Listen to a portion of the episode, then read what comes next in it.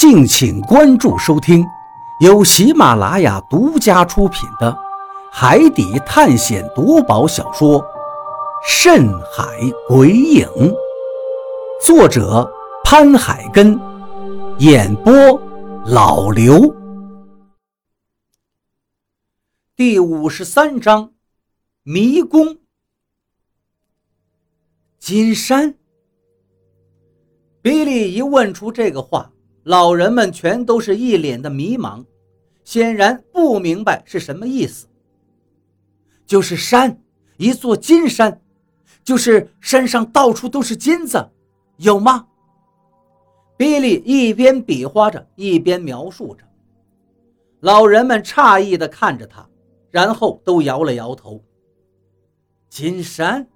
这里怎么会有金山呢？这只是一座荒岛而已。没有吗？比利顿时感到了失望。一旁的中年男子说道：“你难道上这座岛是为了找金子吗？”比利点了点头。我听说这海上有一座岛，叫做元桥，岛上有一座金山，我怀疑这座岛就是。中年男子笑了笑说。你不会是冲着金山才来百慕大的吧？比利点了点头。一看这样，中年男子苦笑了起来。唉，真是人为财死，鸟为食亡啊！你试想一下，百慕大这里没有人能够出得去的，就算真有一座金山，这个消息也不可能传到外面，所以。这显然是谣传呐！你的意思是说，百慕大里没有金山？比利眉头一皱，中年男子道：“当然没有。”但比利好像并不愿意放弃。可外面确实有这样的传说和记载，或许真的有人从这里出去过呢。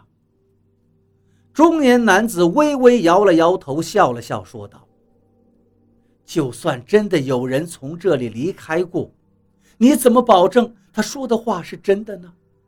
他万一看到的不是金山，只是夕阳呢？”夕阳。一听这话，我不由得一愣，眉头顿时皱了起来。中年男子点点头道：“对呀。”夕阳，每当夕阳落山的时候，海上就会出现金色的阳光反射，远远看上去就好像是一座金山。但是如果真的走近去看，就会发现什么都没有，其实就是夕阳造成的错觉。海市蜃楼，你们听说过吗？听到这儿，我却突然有一种恍然大悟的感觉。于是便对中年男子说道：“那种海市蜃楼的景象，你见过吗？”中年男子点点头道：“见过，我在山顶上见过一次，金光灿灿的，不过只是持续了一阵儿。当夕阳一落下去，那景象也就随着消失不见了。你看到它时是在哪个方向？”我赶紧问道。中年男子想了想，朝西边一指道：“那边。”听到这里，我不由得点了点头，对比利他们说道：“看来这里确实不是我们要找的元桥仙山。”比利愣了愣，问我：“你是怀疑那所谓的海市蜃楼是我们要找的元桥仙山吗？”我点了点头。大家一看都愣住了。可是，这位兄弟不是说那是海市蜃楼吗？是夕阳造成的错觉呀。我笑了笑，对他们说：“三言两语呢，我也解释不了。不过，我可以很确定，这里不是我们要找的元桥。”比利点了点头，道：“好吧，那我们就离开这里。”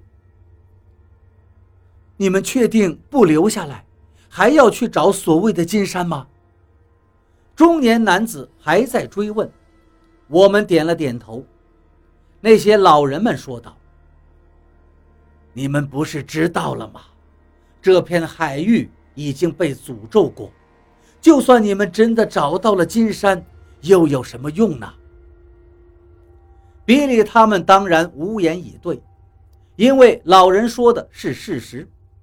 如果我们出不去，就算给我们一座金山，又能如何？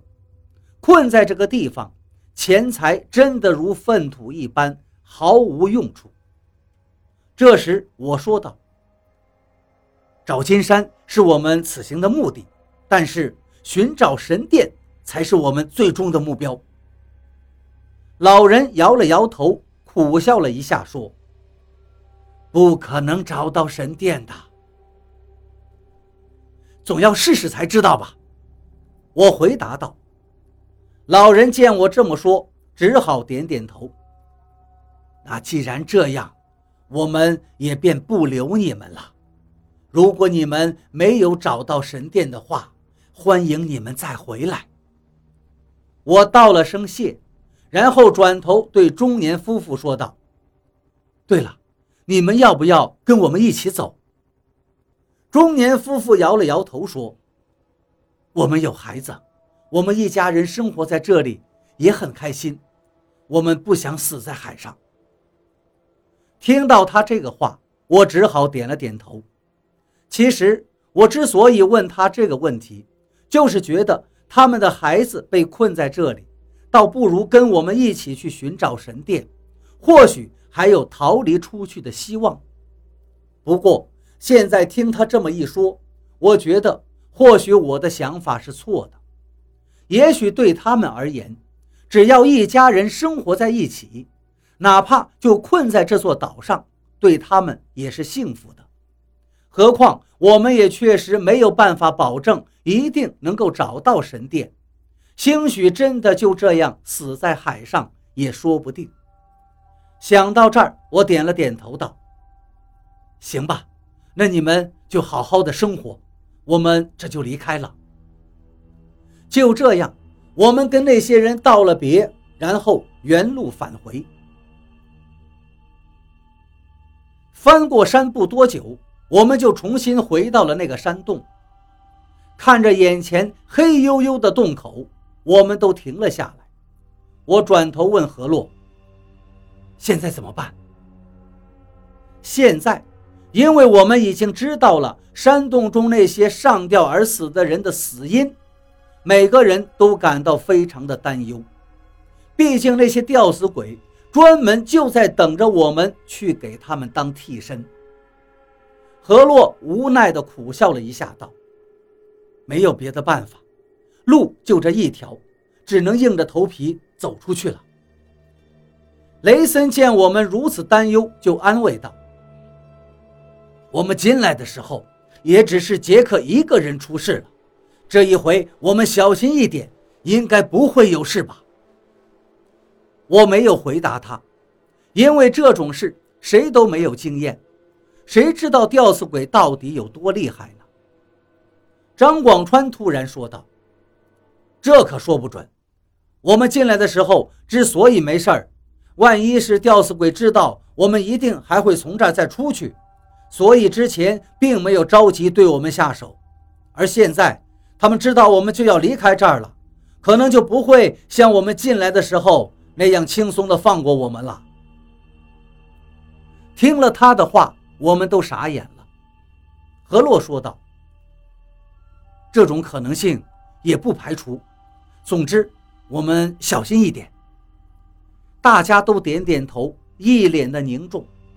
因为每个人心里都清楚，如果真的被里面的吊死鬼索了性命，灵魂就只能像他们一样，一辈子困在这个山洞里了。而这种结果是我们无法忍受的。接下来，由何洛在前面带路，其他人跟在后面，大家都紧紧地跟着，避免再发生莫名走散的情况。进入山洞。我们明显的感觉到温度比外面低了好几度，阴风阵阵，吹得心里直发毛。走了没多久，又出现了许多岔道。随着往前走，岔道是越来越多，到最后，我们发现这个山洞里的岔道多得超乎我们的想象，整个山洞里边完全就是四通八达。看到这样的情形，我们都有些蒙圈了，因为之前来的时候虽然也见过一些岔道，但是远没有现在这么多。我们都因为这个岔道犯难了。一来大家都害怕走到那个吊满了吊死鬼的石室里；二来又十分担心在这些岔道里来回绕而走不出去。这里就像一座迷宫一样，给我们的感觉是永远都走不出去。就这样，我们在山洞中足足绕了半个多钟头，却依旧没有走出去，眼前还是无尽头的通道。不过万幸的是，我们倒是没有闯进当初那个全是吊死鬼的石室里。又走了一会儿，我不由得叫何洛停下来了。大家都问我怎么了，我看了看四周的岔道，说道：“你们不觉得我们已经迷路了吗？当初我们来的时候，这个山洞也不过是走了半个小时就通过了，可是现在……”我们起码已经走了四五十分钟了，还没有走出去，肯定有问题。大家听我这么一说，也都紧张了起来。何洛也说道：“我也觉得怕是迷路了。”比利同样的担心。那怎么办？这时雷森说道：“不如我们做一些记号，看看我们是不是在绕圈圈。”何洛点点头，赞同雷森的建议。接下来，雷森就从包里取出一根荧光棒，放到地上。接着，我们继续往前走。当出现岔路口的时候，他就又在岔路口留下另一根荧光棒。就这样，当我们往前走过七个路口时，正当雷森准备把第七根荧光棒放到地上的时候，走在前头的何洛突然一愣。指着另外一个方向说道：“你们看，荧光棒。”